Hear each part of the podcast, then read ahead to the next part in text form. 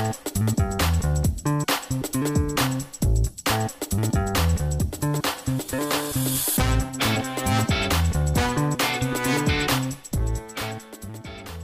I'm Kat Cho, author of Wicked Fox. And I'm Claribel Ortega, author of Ghost Squad and Witchlings, and this is Write or Die. Woo! Adding witchlings onto it. snap, snap, snap. Gotta That's let people know. exciting. Witchlingsworld.com. Um, so tell people what Witchlings is about.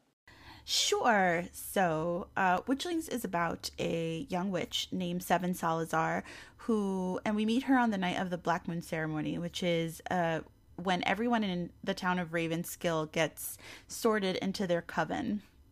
She really wants to get into the into House Hyacinth, which is like the the most powerful coven with her best friend Poppy, who's very popular. Uh, but instead, she ends up getting sorted into the spare coven, which is like the leftover witches that nobody like. They don't really belong anywhere. They don't match with anybody else. So there's always three of those, and um, she gets sorted into that coven with uh, her bully Valley uh, and with the new girl in town Thorn. And so um, what ends up happening is they have to they have to solve this thing called the impossible task, which Seven invokes in order to close their circle, or they become a trio of toads. And um, and the impossible task is they have to uh, fell uh, this monster, this wolf-like monster called the Night Beast, who eats babies. Oh god. um Amazing. babies and witches so so yeah so it's like a it's like a horror uh um it's like a a, hor- a horror fantasy mystery type of uh, uh middle grade with you know friendship breakups and uh, misunderstood uh, friends and and and grief. And um, there's one of the witchlings who's dealing with abuse at home as well. Um so there's a lot of heavy stuff but it's also like very funny and like joyful and there's a baby named beefy named after beth's dog I'm so excited. I love this. And Ravenskill is based on Peekskill. yeah uh, uh ravenskill is based on peekskill and like the world that uh it's set in is called the 12 towns so it's these 12 towns that are along the Boggy Witch River and they're all magical towns and um and I'm really excited about it it's it's it's coming out next year 2022 with Nice. Scholastic I I believe it's coming out in the spring I think like probably around the same time Ghost Squad came out in April but not too Okay. sure yet uh, but but yeah, I'm, I I love the book. I, it's it's super special to me. I think that it's amazing. There are there are covens to be sorted into, which is really fun. um, We should make like a quiz for people. yeah, there's gonna be a quiz. I'm gonna have a, a site with the quiz for people to be sorted. Nice. There's gonna be a seal for each coven. Um, there's gonna be artwork and all of that fun stuff. It's gonna be really cool. Let's do an Instagram live where where we sort ourselves. Oh my god, that's a really good idea. Maybe by then TikTok will fix itself. Oh my goodness, this was a thing. Um, if anyone has does not follow me and Claribel on TikTok, you should because uh, you can see our struggle in real time of us trying to figure out this app and how to exist on it because we have no idea what we're doing. But um, we tried to do a TikTok live after um, like a couple of days ago and and did not realize that apparently it's not available in the U.S. Yeah, we looked like grandmothers. We were We did. Where is the button? Yeah, I don't understand. Can you Google it? Can people tell us Does in the any comments? young person in the chat know? Do we have any Gen Zs in the chat? we No, needed like, Gen Z. They weren't there for us. How dare I you? know, um, but it's okay. It's okay. We we ended up both doing our own individual lives, and and it was fine. But Yeah. one day, one day, It we'll was really it fun, out. actually. I really liked going live on TikTok. I got a lot of questions and like people that don't normally interact with me on other platforms. Uh, Mhm. So it was really nice. It was like people who like the information I was giving was like brand new to them. They were like, "Oh my god, this is so helpful." Oh, that's so good. Oh, I'm glad. yeah, and actually, I I don't know if you saw, but uh, they so they revealed the cover for "This Is Our Rainbow," which is a LGBTQ Mhm. plus middle grade anthology, the very first one. Um, and I put I made a video about it on TikTok and it like went mini viral. And Aw. I got like 500 followers from it, Kat. Oh wow, that's amazing. Yeah, I, suddenly I'm at 1500 followers and I'm like, Ooh, what girl. the heck? Maybe you can beat Ryan. I'm actually getting closer to him, but why? I'm not going to say anything because every time I get close to him, he goes like super viral and then he gains like a thousand followers. So Ugh, so unfair. annoying. a hex upon Ryan. Um, yeah, everyone who listens to Write or Die has to follow me and Claribel and not Ryan. Not Ryan. Unfollow him immediately. Unfollow him. Unfollow him at least for like a week so that Claribel can catch up, and then you can refollow him just Yeah. so that like Claribel can say I beat him. that, that they beat him Yeah, and our links, one day. our links are in the bio too for people who want to Yeah. uh, follow us on on TikToky. My new thing about like TikTok that I've I've decided, I guess I decided when I joined TikTok was that I wanted to try to do different content than I do on my other social media. I like for each of my social media to kind of be different. And I know that this is a strategy a lot of people have, um, but it's in no way like the only way to do it. But TikTok is like more supposed to be about like my goofy side, like me being like completely off the cuff and weird and like not overly planning anything. Like I'll think of a TikTok I want to make and I'll make it and post it all at once. Whereas like on Instagram, I'll take a bunch of bookstagrams in a day and I'll edit them and I'll think about the caption and I'll schedule them out. Like and then I think of like Twitter more as like me having like more of an active conversation with mm. people who follow me. Um, that's how I like personally do it. I don't know if, if you're the same, Claribel.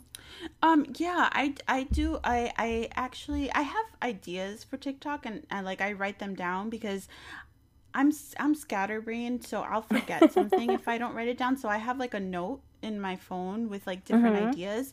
But a lot of times the TikToks that I end up making are like that too. I just like sort of make them off the cuff and then post them, and it's just really fun. I don't know. It's like I guess m- maybe because the app is newer. Um, There's no there. There's no like issues happening.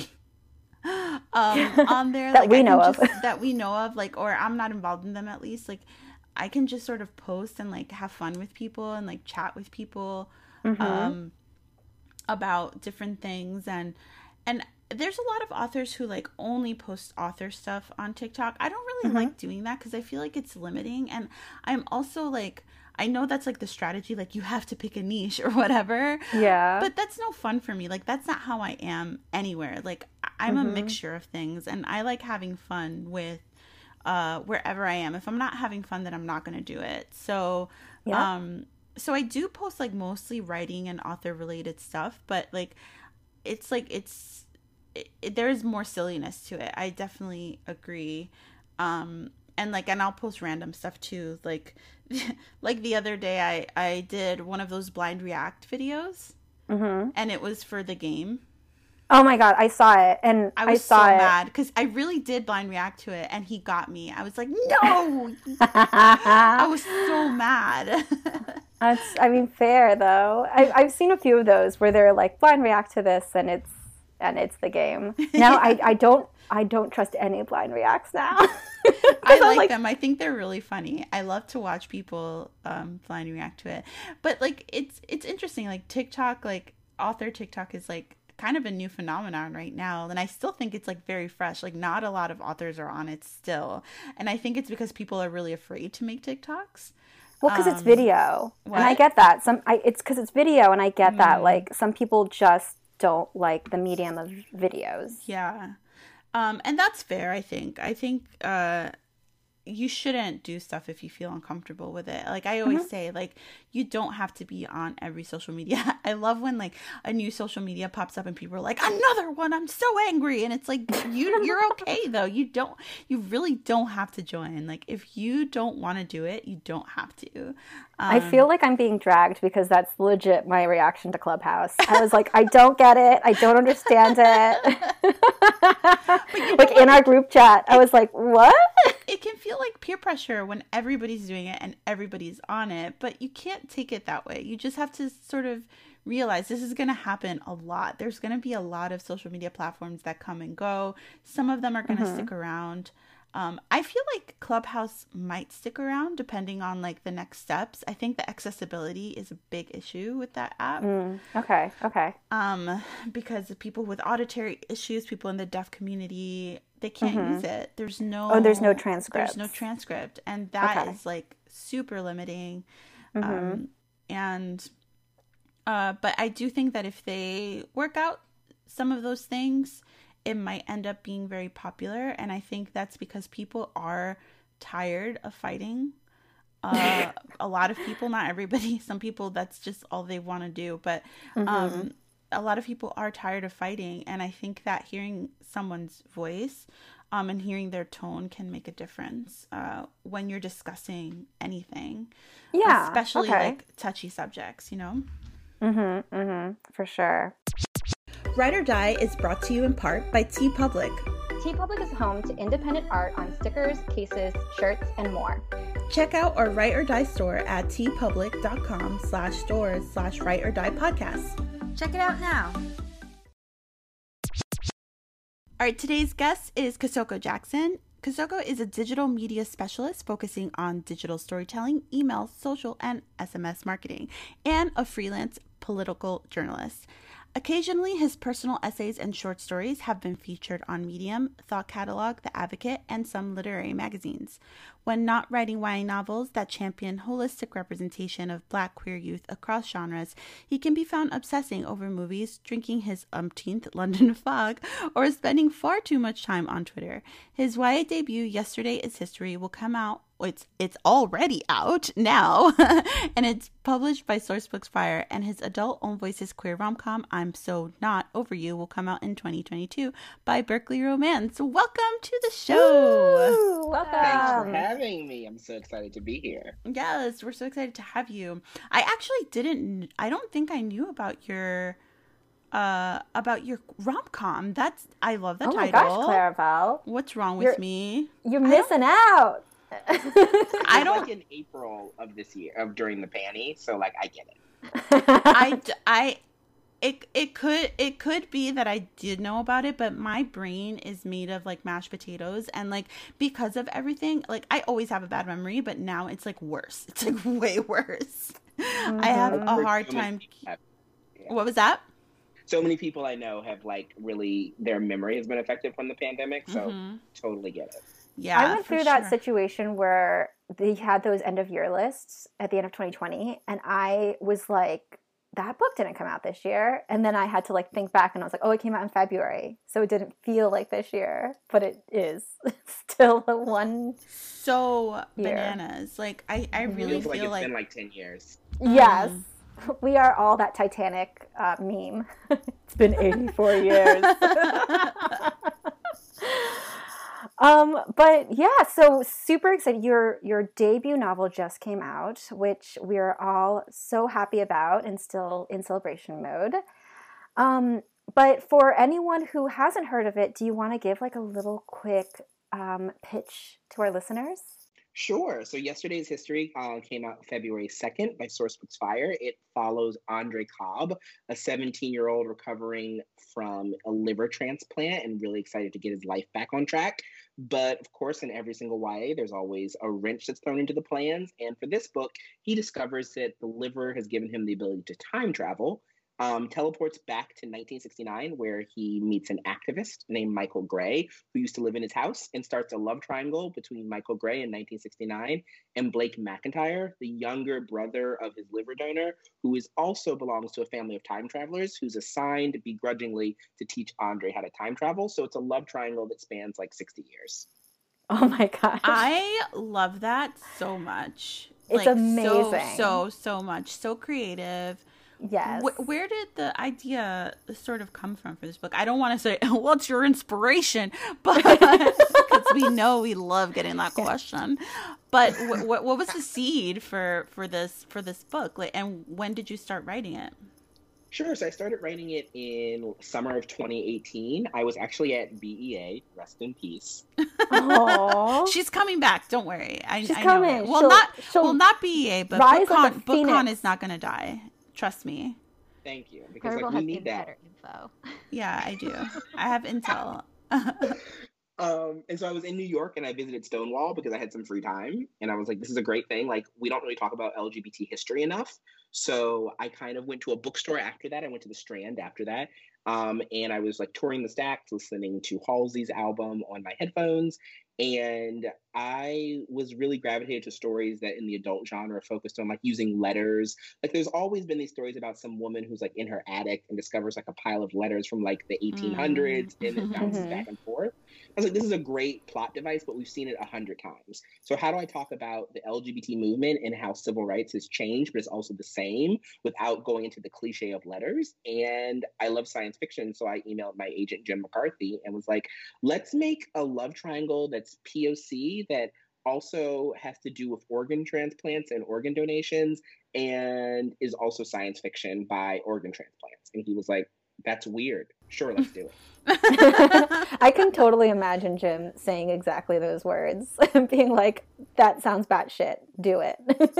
Every email between Jim is like me, like cleverly crafting 500 words. And then he just says, dot, dot, dot. That's weird. Give me 50 pages. No, but I, I love that though. I love that it's original, you know? Like, I've literally never heard anything like it. And that I feel like is both rare and really cool. It makes me want to read it so much more. Thank you. That's so kind. I like the idea that you took things that interested you and you like knew that there was an existing formula for like people discovering like things that happened in the past from firsthand accounts and you were like but do it more like but make it a little more yeah take it to the next level yeah, which I think is is just a fun way to kind of reimagine the things that we grew up with, right? Like we grew up with a lot of classics, a lot of like standard tropes and archetypes, but why not like imagine it going to 10, you know? like so that's lovely. I really I really like that. And I also love that you're like new that you're listening to Halsey. in the Strand. I still listen to the Badlands album. Like I still listen to it. Probably it's my writing soundtrack in the morning. So mm. I listen to it mm. like every day, probably five days a week, um, obsessively. So do you write in the morning before you start your day job, or is it like more sporadic? So I write from if I get up in the morning, which I've been trying to like make it religious. I write from eight thirty until eight fifty until ten fifteen, five days a week and then I edit at nighttime, usually from like eight till about 10 p.m. often on like while I'm watching TV. And then on the weekends I write on like a passion project. I love I love how organized you are. I Yeah, I, I never. I could never. I really I was on oh sorry, my medication alarm that always goes off while we're recording. Um, one time it went off while we were recording Write or Die, and Ryan just started singing along to it. It was the funniest thing ever. Of course he did. Um, you mean Celebrity Book Club? What did I say?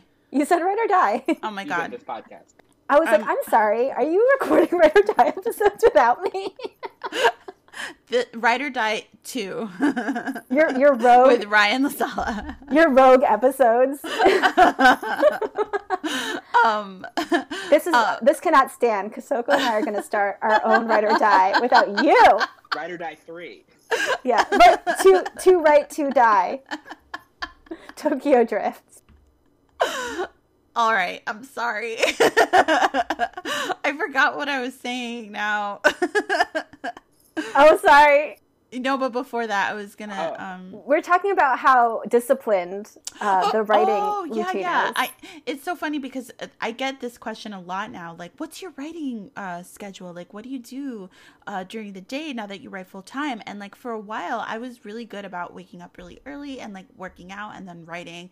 And then like the deeper we got into the panini, the worse uh, my schedule got. And like now I'm like wake up at noon, watch some K drama, drink a iced coffee, maybe eat. Like I'm a mess now. I ne- I need to get back on the horse. So maybe this is going to uh, inspire me to do that. Hopefully. Well, the so you just need really... a schedule. Mm. Yeah, but the thing that really intrigues me is the fact that you decide what time of day you do very specific tasks like drafting versus revising. So like do you mean that like if you're working on a book, you draft a chapter in the morning and then you revise that same chapter that evening? Or is this because you're on deadline for multiple projects? Um, i try to draft like two chapters behind so that i'm not writing the same thing and editing it the same day so it has some breathing room. So i draft i revise by reading aloud and then um, just like editing it for context to make sure the words are strong. And because I am a horrible spelling and grammar person, like as you know from my tweets, there's always a typo. Um, I take like some of my book advance and I always pay a freelance like copy editor to make sure that like everything's copy edited. I just want to make sure that the developmental edits on my own are good and the line edits are good, but then we do a copy edit with someone else. Oh wow, that's so interesting. I've literally you, never heard of anyone doing that before in my life. Yeah. Do you did you start doing that before you were under contract for books or you only started doing that after you got your first book deal? So what happened was that when I gave the first draft of yesterday's history to my editor Annie Berger, there was actually a note in there in the edit letter that said, "This is atrociously messy." oh, Annie, no! There was a whole paragraph about like the typos that I had, the, how the names changed, how the eye color changed, location changed. She was like, "You need to do a copy edit," and I was like, "Oh no!" Well, oh my gosh, so, and you, so funny and and uh, like I know you have a full time job, so like be, you just felt like you didn't have enough hours in the day. You decided to go to outside help. Well, I was also like when I was little, I was homeschooled um, for like my first two years, so I never really learned grammar. I learned like how to like spell through sounds, so phonetically, so not with like spelling skills. And so I've never been good at copy editing. I've never been good at grammar, which is weird because I'm like a social media manager and I have to spend probably double the amount of time that I write editing my tweets for my company. And I was just like, I don't have time to edit an 86,000 word book in the amount of time it's going to take me to do like intense line edit. So let's just pay somebody to do it. Work smart, not hard. That is hmm. very smart. And knowing like knowing your limitations and like being able to reach out for help and like delegate when you need to is something that I am not good at, but I feel like more people, more authors, people in publishing, period, because we all take on so much, right? Um, I feel like everyone's overworked. Um, mm-hmm. so doing those kinds of things, I think, are so are so super important. That's very smart, and I'm I, I'm guessing other people's like gears are turning hearing that too. Yeah. yeah when i tell other people that they're like oh my god like that's so smart i mean the, mm-hmm. the downside is that it gives you like 20% less time to write. So if a book is due in five months, I have to write it in four. So my copy editor, I actually have to do it in like four, three and a half. So my copy editor has a month to read it, and then I can reread it for two weeks to make sure everything's great. I think what's good about it too is that like this is a very specific solution to a very specific personal problem that you f- feel like you understand about yourself, and I think that's important when it comes to giving and getting advice and publishing because sometimes I do worry that advice that's given out, like how to write a book or how to find an agent, is so generalized that it's actually not as applicable to everyone who's taking that advice. Um, but your story kind of highlights the fact that this is something that you've always known about yourself and it's very specific because of XYZ reason of your past and you took steps that you knew you needed. But, you know, somebody else might not need this specific solution, but the process of how you came to this conclusion is important to know. Yeah, I definitely agree with that. Like my like strength is in fast drafting. Like I draft very very fast, but like the downside of that is like fast drafting is usually messy drafting, and I don't like I will never give up fast drafting because I work a full time job. I'm in grad school, so being able to write quickly is the way that I like sell books. Mm-hmm. For sure. Not me. That's okay. I'm not the best at anything. I oh. well, you know what? That's not always true. Like I feel like the problem with me is that like I procrastinate in between like when I should be writing because when I sit down to write, like you saw, I finished my YA like so fast. Yeah, um, but th- I have to like sit down to do it. That's the problem. And I'm like, mm-hmm. not yet. I want to go to Shake Shack. I, I would I think that what we should recognize is that the getting ready to to write is part of the process too. Oh, like, absolutely. Mm. We're still in our process when we're watching K dramas. Yeah. um. So so obviously you know you had to debut during uh, the pandemic, and it's been challenging. How did you sort of um, juggle everything, and what was your experience like? Uh, you know, with your first experience having a book out when the world is on fire. I the pandemic was a weird time I think for everybody. It was very weird to like not have in-person book events, which is like such a heavy thing of marketing and mm. just like mm. such an experience builder, like that ability to travel, which is a luxury, but also to meet readers face to face, meet librarians, meet booksellers. I think there's something really rich and of importance to build those connections. But what I did like about the virtual is that so many other people got to come to events. Like when I had my two book launches with Leah Johnson and Alice London, like people who don't live in New York and Philadelphia got to be able to learn about my book and to come and ask questions. Librarians who don't have the money by their from their library to travel to wherever ALA will be got to come to a virtual event, which meant that we got a different swath of people and readers interested in the book, which I think is something that we need to take into consideration when the world goes back to normal, hopefully, according to Joe Biden by this fall, um, for our events. But it was really weird. It was really hard to feel like you were ever making a dent because everybody was just doing digital marketing. And it's like, what is successful? What is not? Publishers were trying new things. Nobody uh-huh. knew what they were doing. I was like, should I spend money on Facebook ads? I asked like hundreds of people. It was a mess. Well, you're so that you are a digital media specialist and you do social media marketing as your day job. Like, do you think that affected at all about how you decided to handle your personal promotion of your book during the panini? Definitely. Uh, so my like announcement thread for when the book like went debuted, I used every trick in the book to make that thread make sure it went viral. I was like, each one needs to have hashtags. Each one needs to be if it's, if it's removed from the thread, you need to make sure it's its own narrative. Each one needs a photo to increase engagement. I used all of my. That's nice. I mean, you do really well when it um, on your social media for sure. Like, I think like your announcement like tweets often get like thousands of likes. So you're definitely doing something right, right? For sure. But do you well, okay? Would you, what is one piece of advice that you would want to give people just joining um, writing Twitter or publishing Twitter, like that wants to become more engaged with the community? I think that it takes time um, to build your own network and to find your own lane. I think that there's so many of us who have like so many different points of view on Twitter, and you see like what like you Claribel talk about is going to be like drastically different than what like I talk about mm. and what's going to go viral and what Adam Silvera or Ryan talks about or Phil or Julian is going to be so different than what uh, like Caleb talks about or Adam mm. Sass. And so being able to find your lane that is relatable to the whole community but also is specified takes time. Like we've been on Twitter for years and we didn't just mm-hmm. join a million followers. It took a lot of time for us to get those high numbers. And if you're new, it can seem very intimidating, but experimenting and figuring out what you enjoy tweeting about and what you're going to like ride or die for, I think is incredibly important because you don't need to talk about everything. Yeah, for sure. And I love like that this explanation was like a, a waterfall of like author name Easter eggs. like people being like, "What, Caleb, Adam, who? Okay." everybody's lanes. Like I was like, I can distinctly see like lanes for like Ryan's lane is just anything arts and crafts, and I'm never gonna talk about arts and crafts ever or Sailor Moon. This is not what I talk about. I swear to God, if in a year you start talking about Sailor Moon, I'm gonna bring this conversation up. I'm gonna be like, you promised that you would not. Ryan talks about Sailor Moon so much so much. And I never know what's going on because I've never watched Sailor Moon. What? Really? Mm-hmm. Okay. Mm. It's too late.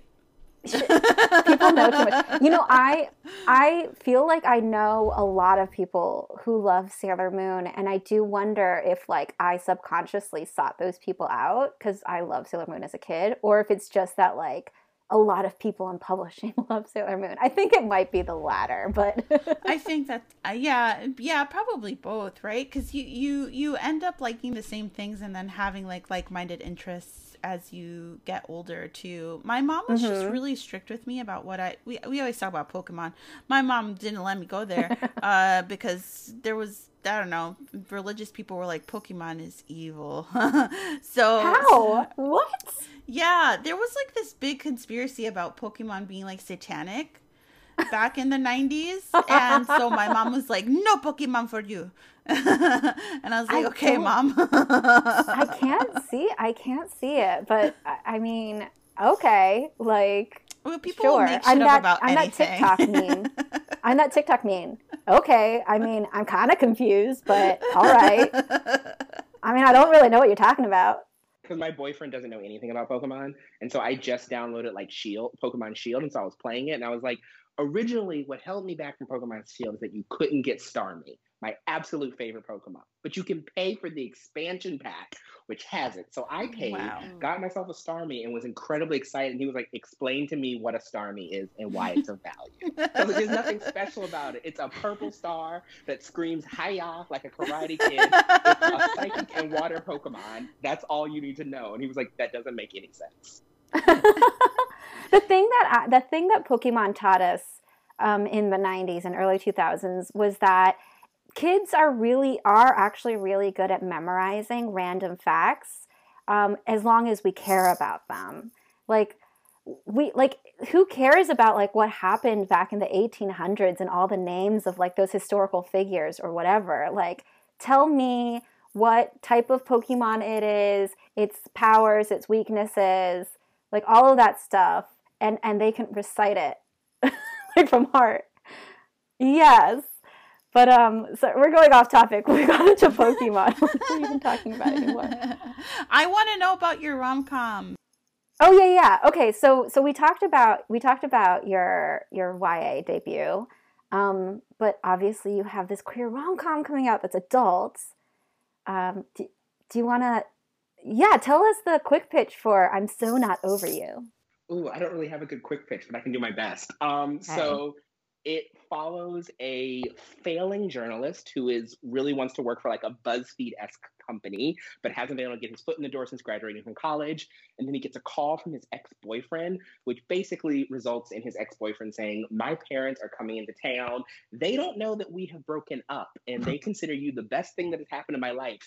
So I need you to pretend that you're still dating mm. me. And in mm. exchange, I will get you an interview because I went to high school with the guy who runs the BuzzFeed S company called Spotlight. They go to a super fancy dinner, and lo and behold, because this young person who really wants to like win his parents' approval can't say no, his parents blurt out, you and Kian, the main character, are so cute together. You should come to your cousin's wedding down in Georgia. And he says, sure, we'll come, which forces them to keep up this lie for a whole another week. And through a rom comedy of errors, they fall back in love. Oh, I love I, fake dating. Fake dating is the best. It Superior. will it will never not be interesting. It will always be fun and exciting. Um, I love it so much. I could just like imagine it in my head. I can see it as like a movie. Like I love it. I love it. It's so great. I'm so excited for you. Are you going to be writing under the same name for your adult books as your YA, or are you going to use a pen name? I'm writing under the same name. So we okay. had a lot of discussion about it, but just like uh, Rachel Solomon, I'm going to be writing under the same name. Okay. Okay. And what what made you what made you want to jump into adults at this point? I wanted to write something light, and I was like, let's try adult rom coms. And literally, my agent Jim was like, "You've never done this before." and and so we basically, he was like, all right, fine. Our deal is that you can write 50 pages. We'll go on sub with a very small list of like five people.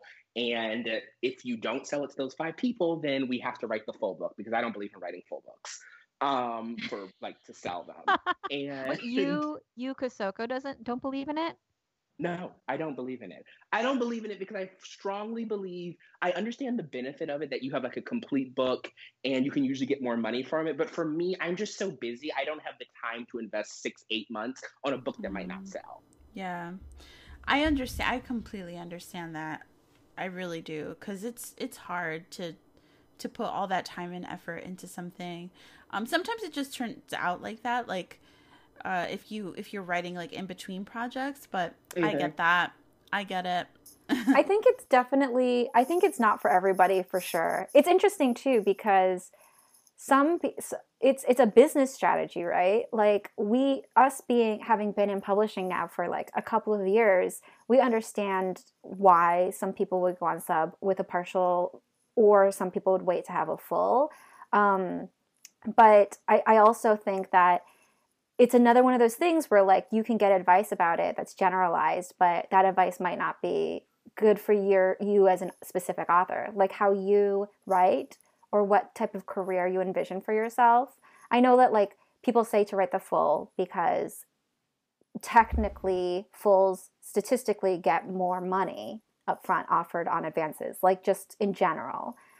But then you have to like also realize that you might have wasted your time if you write a whole entire full mm-hmm. novel and it doesn't sell. So it's kind of like the risk the risk reward factor mm you know, you have to see what the balance is for you as an author.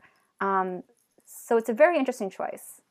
Um, so Kat, should we, uh, do you want to maybe say what a proposal is for like, uh, people who don't know? Yeah. Okay. Um, so when we are talking about selling on proposal, what we pretty much mean is that we're selling to a publisher without having written the complete book.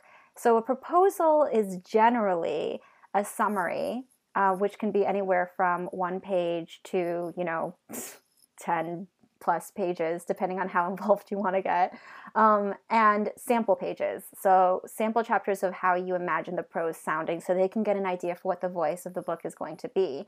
Um, so a lot of book packagers sell on proposal. Um, a lot of people giving their option book to their existing publisher will sell on proposal, or like Kosoko said, you can just write your next book on proposal and go on wide submission and hope that an editor sees the gold in your idea. That was perfect. Yay. I, I think there's also a lot of pressure that comes with selling a book on proposal because you haven't written it yet and now suddenly you have to write it and you usually have less time to write it. And that is a whole other process too that if you're not used to it can feel really high pressure and sort of stressful. Mm-hmm. um i've written a couple of books on proposal now so like i'm i am pretty used to it but i still have panic about it every single time. So um so i get like bo- like both being uh, of having their pros and cons, you know. And I think it also depends on the type of writer you are. Like, um, Kosoko, you said that you uh you draft really quickly, so I feel like it it's not really to your detriment to sell a proposal because you write fast, you know. Yeah, um, exactly. If like someone just draft, mm-hmm. Go ahead. Sorry. I can draft like eighty six thousand words in about four months. So oh, like wow. that. Mm-hmm. Yeah. So it's that I'm a so like it is to my advantage to sell on proposal because I can draft really fast. And mm. when I do sell them, which is always like the bit difference between proposal and uh, fulls, is that the synopsis that I send to editors is usually eight pages single spaced. So you get like a very detailed, you get like a 16 page double spaced synopsis. The synopsis chapters long. So I just use that as a framework.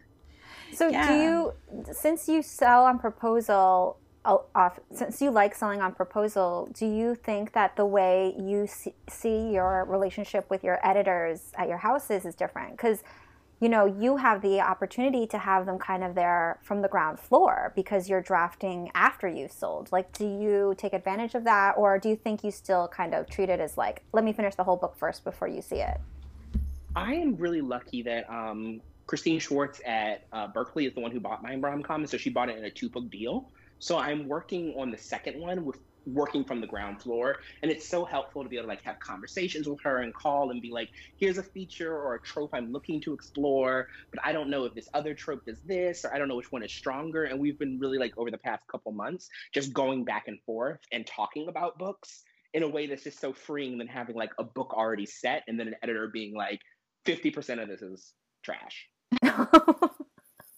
and it really depends on your agent too i feel. Because like like i said jim is very much like i've pitched many ya ideas to him and he's like okay this one is going to be an idea that's kind of difficult to stick the landing so editors are going to want to see a full or this one is more traditional of like a science fiction traditional book. You've established yourself as a science fiction ya author. I am confident we can sell this on proposal. It's different for each book. It's different from each author. So i don't think it's a catch-all and What I don't want is a whole bunch of listeners who like then email their edit their agents like we need to sell my books a proposal. right. Yeah. Well, I think that's that's I think that's a good point to make because like I'm so not over you. Like when you were just describing it, even though you said you don't have a great quick pitch, like the tropes of it are so visceral, like we understand them so well that I can see why you know, an editor would be like, this will be great, I can already tell, without having to read the whole entire manuscript all written out. As opposed to like a book that might be considered quieter or more literary or whatever, um, you might need to be like, well, how would you execute that? Exactly. And I think it's like important as always in this writing process to like talk about the back end. Like I wrote five to six 50 page proposals for other books before we got to this to put on sub. So we worked on it for like eight months. So I pretty much wrote 400 pages before selling 50 pages. Oh wow, that's that's a lot. that is um, so intense. How much iced coffee were you consuming? a lot. Like every single time I submitted something, Jim was like, "This is great. It's a little closer, but not this idea." And then we just each step was a little bit, a little bit closer, and then finally we got there. That's nice though. I mean, it's really good to have an agent who can like really drive you to enhance your craft like that too. Oh, if Jim told me we needed to like steal the Declaration of Independence, I'd be like, I'm taking PTO right now. Let's go. Apparently, it's not hard to like yeah. break into the to Congress. So, um, sorry. Trigger warning. Trigger warning. Um, so uh, here's the thing: Jim is not your first agent. Um, so but you guys obviously have like a really amazing working relationship. Mm-hmm. Do you mm-hmm. mind kind of just like talking about the process that you went through in order to like find an agent after you already had one and what made you know what helped you know that Jim was the agent for you? Sure. So again, this process like worked for me because I had been in Twitter for so long. When I was looking for a new agent, I knew exactly what I wanted, like the five like main criteria. I wanted somebody who was a little better at communication. I wanted someone who was more wide and letting me like write kind of whatever I wanted. It didn't pigeonhole me into specific genres. And so I had been in Twitter for like maybe five years. So I had built good connections. So I reached out to fellow authors who I knew well. Like, I'm looking for a new agent. Your agent is like a great choice, I think. Do you mind talking to me about them? I'll send you my proposal packet if you have the time. And then let's go over like if you think there'd be a good uh, fit and I was lucky enough that a lot of people took the time, they reviewed it, they said like my agent's a great fit, my agent's not, but the ones who did were like I'll offer you a referral. So I submitted, which started my proposal like journey. I submitted a hundred page proposal for a book, five other like paragraph pitches from other books that I wanted to write, and kind of like a letter about like why I would be a good client. Submitted it to about eight different agents. A week later, had an offer from five, and then um, Jim McCarthy made an offer, which is funny because throughout my whole publishing journey, Jim and I have been back and forth. I had submitted to him like three other times. He rejected three other books, and then he was finally like, "This is the right one." Oh, Aww. yay, Jim! Jim rejected me, Jim, both of us. If you're listening, Jim has so many of these stories where it's like he rejected because uh, Taylor's story was similar too. Mm-hmm, like mm-hmm. like people have to keep coming back to him and back to him and like I think because he reads so fast like he goes through so he breaks so many of our hearts. Um, um but I really love that like every single Jim client that we've had is always like, yeah, he rejected me a couple times and then like finally it worked out. Uh it's always sort of like that situation with him, which I think is really funny. Well, you know, Mm-hmm. I feel I feel like this is this is kind of highlights the fact that it is really it's just as hard for an agent it is is for a writer to find the best fit because they're only going on the one project you query them, right? And so they're like, is this project indicative of your whole entire author persona or who you will be? And can I guide you based on books that are just like this? That's all they have going like going to go on. So they have to just assume that this is like representative of of your author identity, right? Um, which I think is why we always tell people like, don't write to market, just write a book that you're really passionate about because like God forbid, you know, you start out your career with a book that's not you at all, and then you try to pivot into who you really are, and people are like, "This isn't what we expect from you," you know. Oh yeah, exactly that. And like the, big, the book that I submitted to him, like will probably never see the light of day just because it wasn't the right book, but it was a book that I wanted to write. It was basically like a disease thriller back way before like COVID or anything. And I have like an epidemiology background. I like thrillers. So I was like, let's write a YA disease thriller. And it was like the one that got me off offers. Yeah. That's... You knew, you knew back then. you understood that this was going to happen, so you're like, okay, I'm going to write it. And then you're like, you know what? No, maybe it will be too much for people. so, just like all of your psychic powers that you put into this process. Sorry. Um, no, but I, I really, I really actually do like how you are so involved in the community and how like you definitely use your voice for a purpose. I think it's important because like getting involved in the community, we always tell people to do that, but then we never tell them like what it's like once you're inside of the community sometimes. Mm. And it is a minefield, you know? Like there's so many different conversations going on, and I think like everyone has a right to pick and choose like where what spaces they're comfortable in. But for you, I definitely think that you speak out about things. You're definitely advocate for, you know, diversity and equality and and all of those things. So, you know, did that come about because you were already involved in that, especially because yesterday is history is about and you know, people being activists or is that a part of yourself that you discovered along your publishing journey? So my publishing journey and my like professional journey went hand in hand. Um, so I started actually working in digital media in 2014, which was around the time that I actually joined Twitter. And because my job was in digital media, I spent so much time online that part of it was like tweeting for a company. So I also had my personal Twitter open. And I think it was like on Goodreads. It was like a Goodreads forum or something where they were like, advice for new authors, like join author Twitter. Mm-hmm. And I just like started following, I think it was like Adam Silvera was one of like my first follows. And then I kind of spun out through there. And then I just got more involved. But I've always been an activist at my heart. My parents were activists. I've worked in nonprofits. All my parents worked in nonprofits.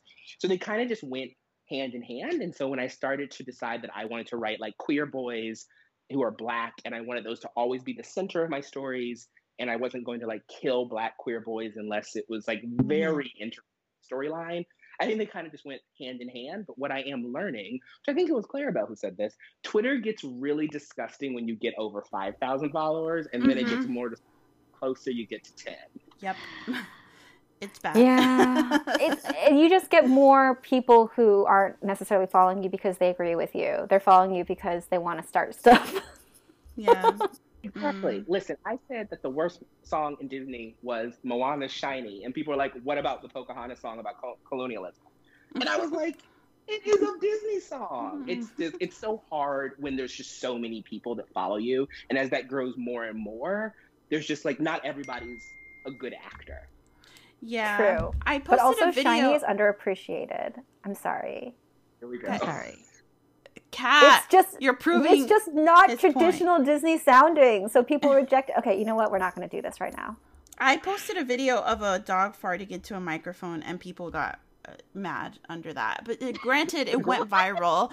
Yes, like the the the more the more people uh, interact with the tweet, the more like like outer space takes you get, and like people were like, I would never let my dog fart on the microphone. First of all, it was edited. It wasn't like even like someone edited the video, right? And people right. were getting mad that it was edited. They were like, this is not an original video. It's like, have you been on TikTok before? Like, that is the whole point of the entire platform. Anyway, people will get mad at anything that you post on Twitter. Circle's getting heated up in here. I I would also say like be careful when you reply to a tweet that's going viral because mm. people go to the tweet, the viral tweet, and then they'll scroll the replies and they'll fight with people in the replies too. Oh yes. Mm-hmm. And then oh, you'll be tagged for life. Oh, yeah. you don't really know. So like I guess the only things that like I'm not somebody who is very like proud of myself. I also I expect a lot for myself. So even when I like got my got an agent, I was like, this is great and I really appreciate it and I was like awesome to have. But like I was just like, all right, so now I need to sell a book. I'm always looking for like the next step and I don't know how to enjoy moments, but to actually have a book on the bookshelf and to go into Barnes and Noble and see your book, that is a feeling that you just don't understand until you do it. Mm-hmm. That's For sure. That's have so you gone true. to a bookstore or have you been able to? I went to like four different bookstores in New York, like the one in Union Square. I Mm-hmm. went to the one by the Oculus and World Trade X World Trade Center, and I've gone to McNally's up on like eighty something, Mhm. and I've seen my book. And one woman was like, "Oh, are you looking at this book? It's the last copy." And I was like, "The last copy? That means people are buying it." Oh, Were you that's like, so actually, I nice. wrote, were you like, actually, I wrote it?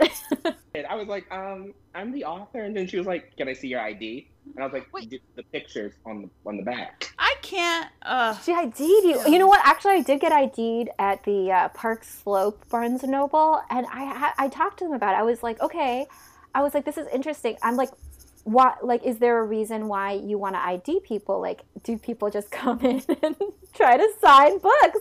Because I was really curious, and she was like, well, I guess no, that's never happened, but like, you better safe than sorry, I guess. Which I was like, fair.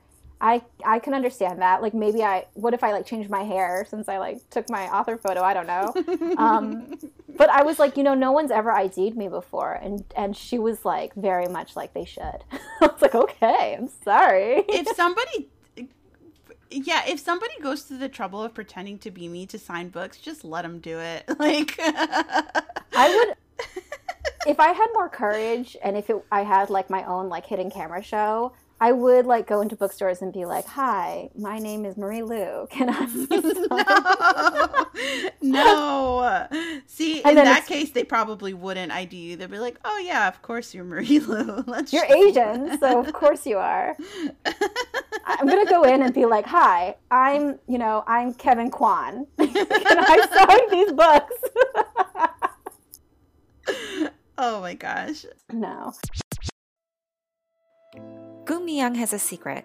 She's a gumiho, a shape-shifting nine-tailed fox that must hunt down men and devour their energy in order to live forever. No one in modern-day Seoul believes in the old tales anymore, which makes it the perfect place to hide and to hunt. But Miyoung's life is turned upside down when she saves the life of a human boy Ahn Jihoon. And after Miyoung saves Jihoon's life, the two form a tenuous friendship that blooms into romance, setting them down a path that will soon force Miyoung to choose between her immortal life and Jihoon's. Wicked Fox and its companion novel Vicious Spirits finds inspiration in Korean mythology, culture, and K dramas.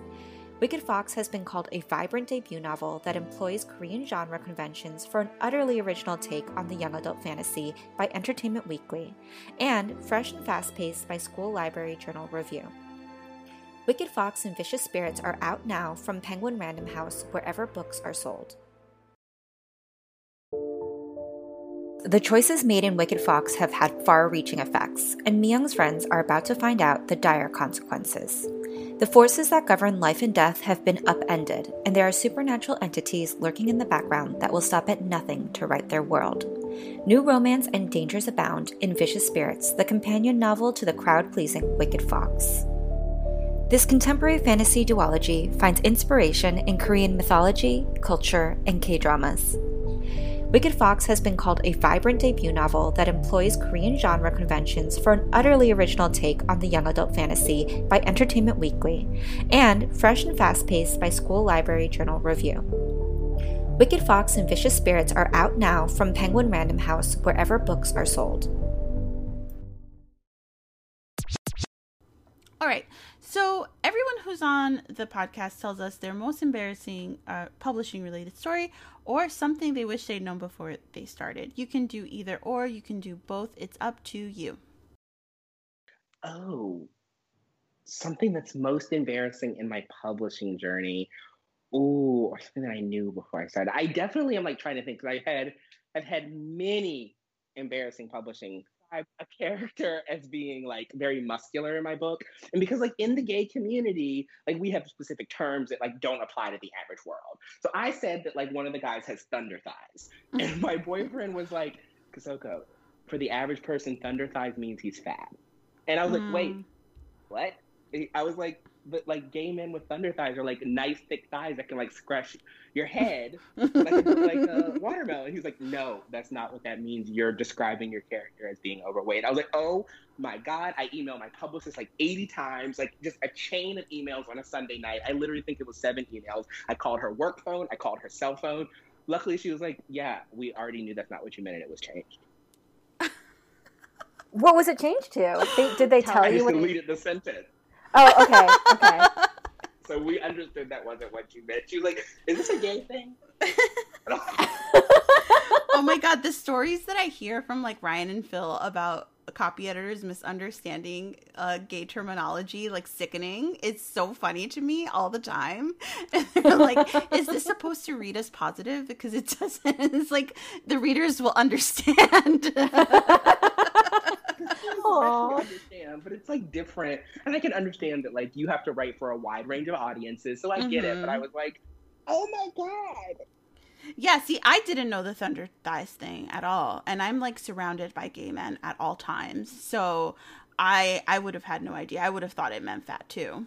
Yeah. Listen, I'm gonna get a whole bunch of readers who are like, "No, Kosoko, that means fat. You only, you're the only person who thinks that." it's like this isn't a gay thing; it's a Kosoko thing. I'm going to come, and I just exposed myself. okay, awesome. Well, um, can you please tell our listeners where they can find you on the internet? Sure. On Instagram and Twitter, my name is Kosoko Jackson on both platforms. So K O S O K O Jackson. And please follow me on Instagram because I am trying to release myself from the prison of the bird app and find. so please, I mean, follow me on both. I need to hit that 10K on Twitter, but also please follow me. reels. You gotta you gotta post reels. and they have to be without the uh what well i don't know if you're on tiktok but you can't use the watermarked tiktoks anymore they said they won't be pushing those so you have to like do the screen record or whatever and then post that to reels so that they uh they push your account out to people now little tip Thank you so much for being on the podcast. Yes, we... are so happy to have you. So excited for all your books. Everybody go buy the prerequisite 20 copies of Yesterday is mm-hmm. History, or as you know, the podcast will not reach your phone next week. Okay? We have a list. We know who you are. we know who you are. We're keeping track of you. Okay? yeah, we see you, Kyle. It's always Like Kyle. honest, it's always Kyle. Thanks for listening to Write or Die Be sure to check out Wicked Fox by Kat Cho. and Ghost Squad by Claribel A. Ortega. And while you're at it, make sure to subscribe to us on iTunes and leave us a review. See you next time, wordies. And don't forget to spread the word.